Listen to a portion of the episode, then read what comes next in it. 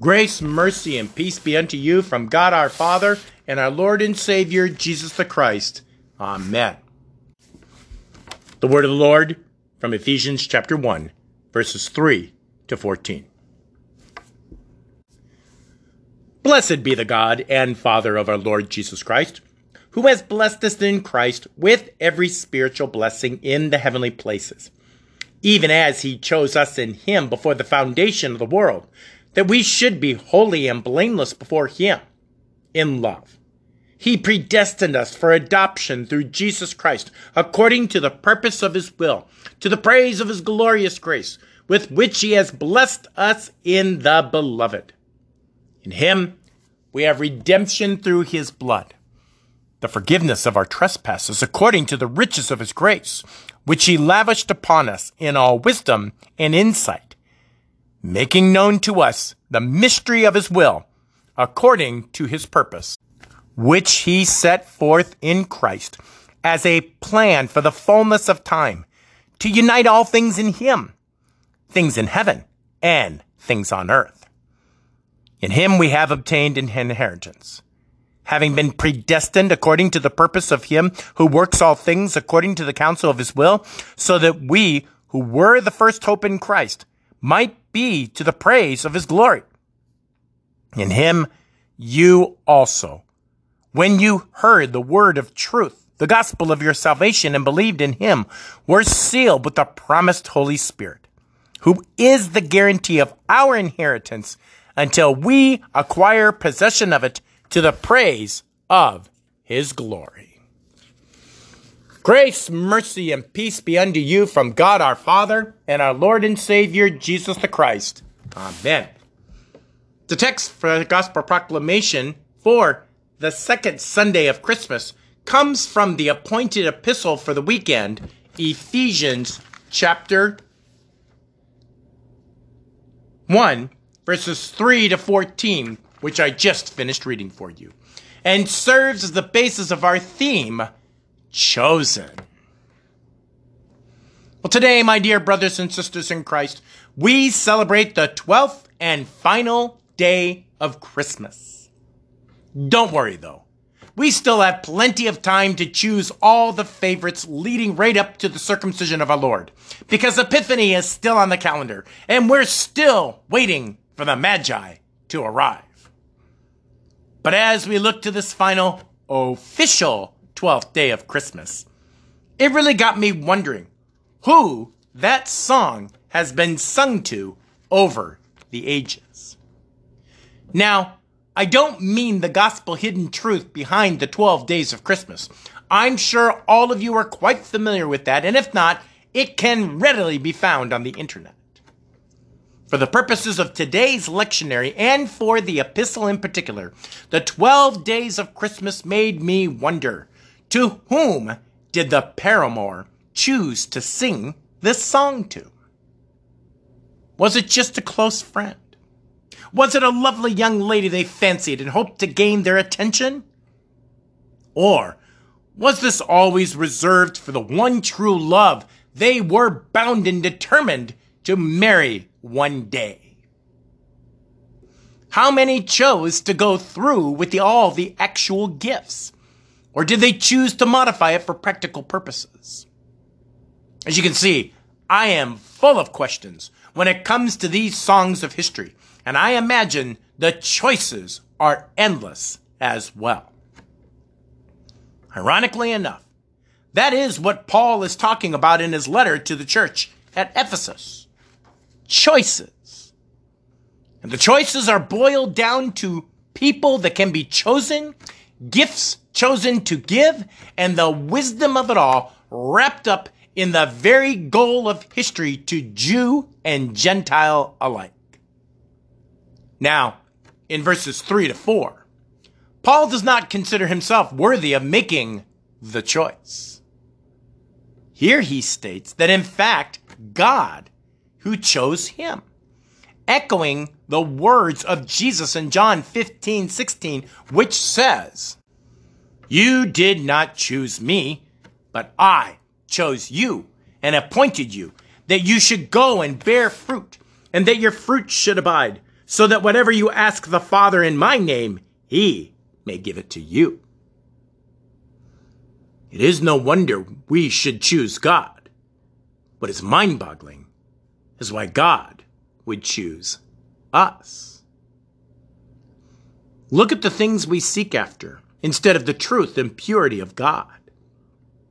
We look to individualistic atheistic science, craftsmanship and art unto ourselves, deviances of every sort, and even ultimate power. After everything we choose, it is a wonder God would choose us by ourselves, though, and because of our original sinful nature, it's true that our natural inclination would never lead us to seek God. So God had to seek us.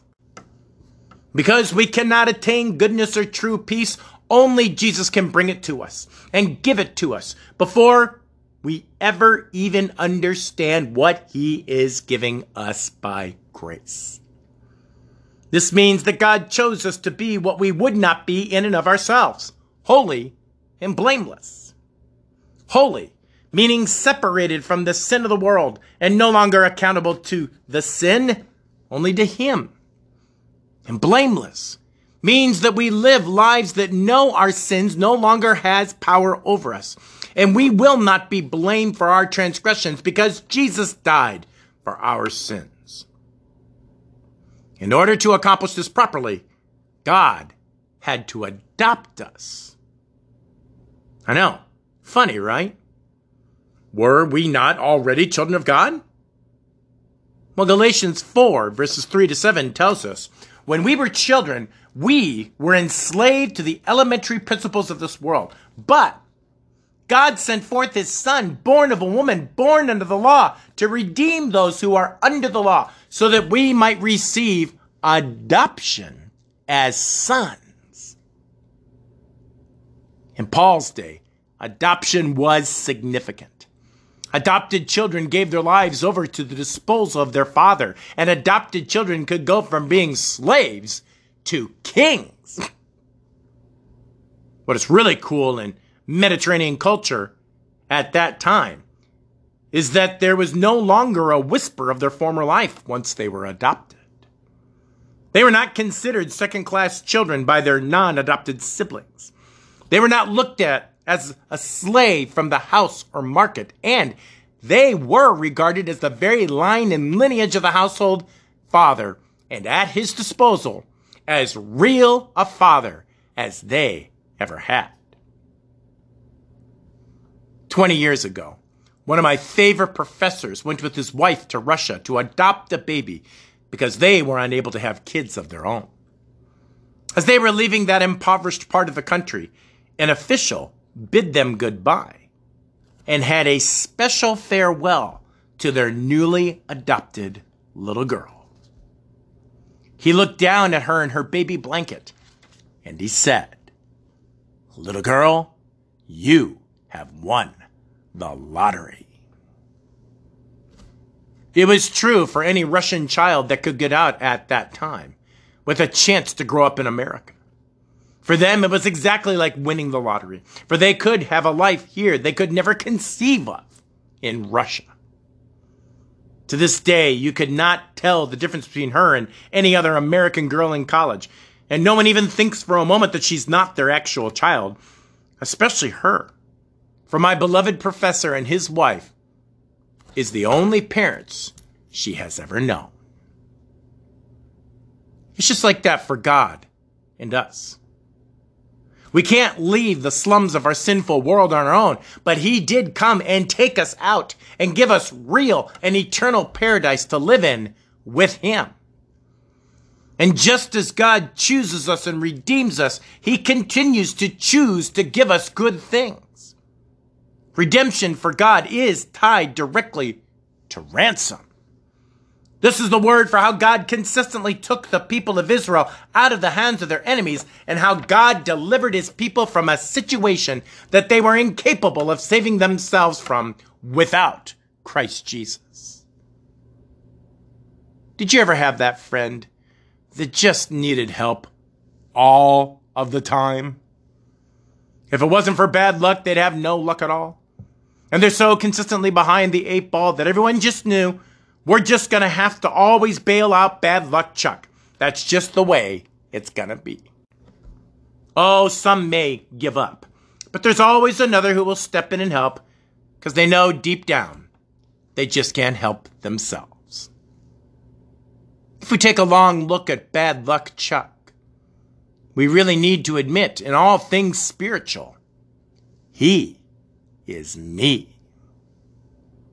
Shakespeare said it best My conscience hath a thousand several tongues, and every tongue brings in a several tale, and every tale condemns me, a villain. If there was one thing they knew, it was the sense of sin and the dread of God. Jesus changed all of that. Paul points out that God gives us the wisdom to perceive the divine and the practical knowledge to live our lives from day to day. And God does that by making us cross eyed. Rather, He chose the cross eyed life for us. The cross eyed life is where God chose to make His stand for us. And the cross was planted for Christ to hang on at the very intersection of all human history and every human culture. Where east or west, north or south, Jesus' death on the cross, which he chose, showed how much he really chose us. For Jew, Gentile, and Greek, male, female, and child, foreigner, citizen, or alien, he chose them by choosing the way of the cross and chose that cross eyed vision to help us see Him clearly forever. He chooses, and in choosing the lowliest, He gave us the greatest we would never choose because He could only choose us for His sake. Amen. Now may that peace that surpasses all understanding guard your heart and mind in Christ Jesus always. Amen.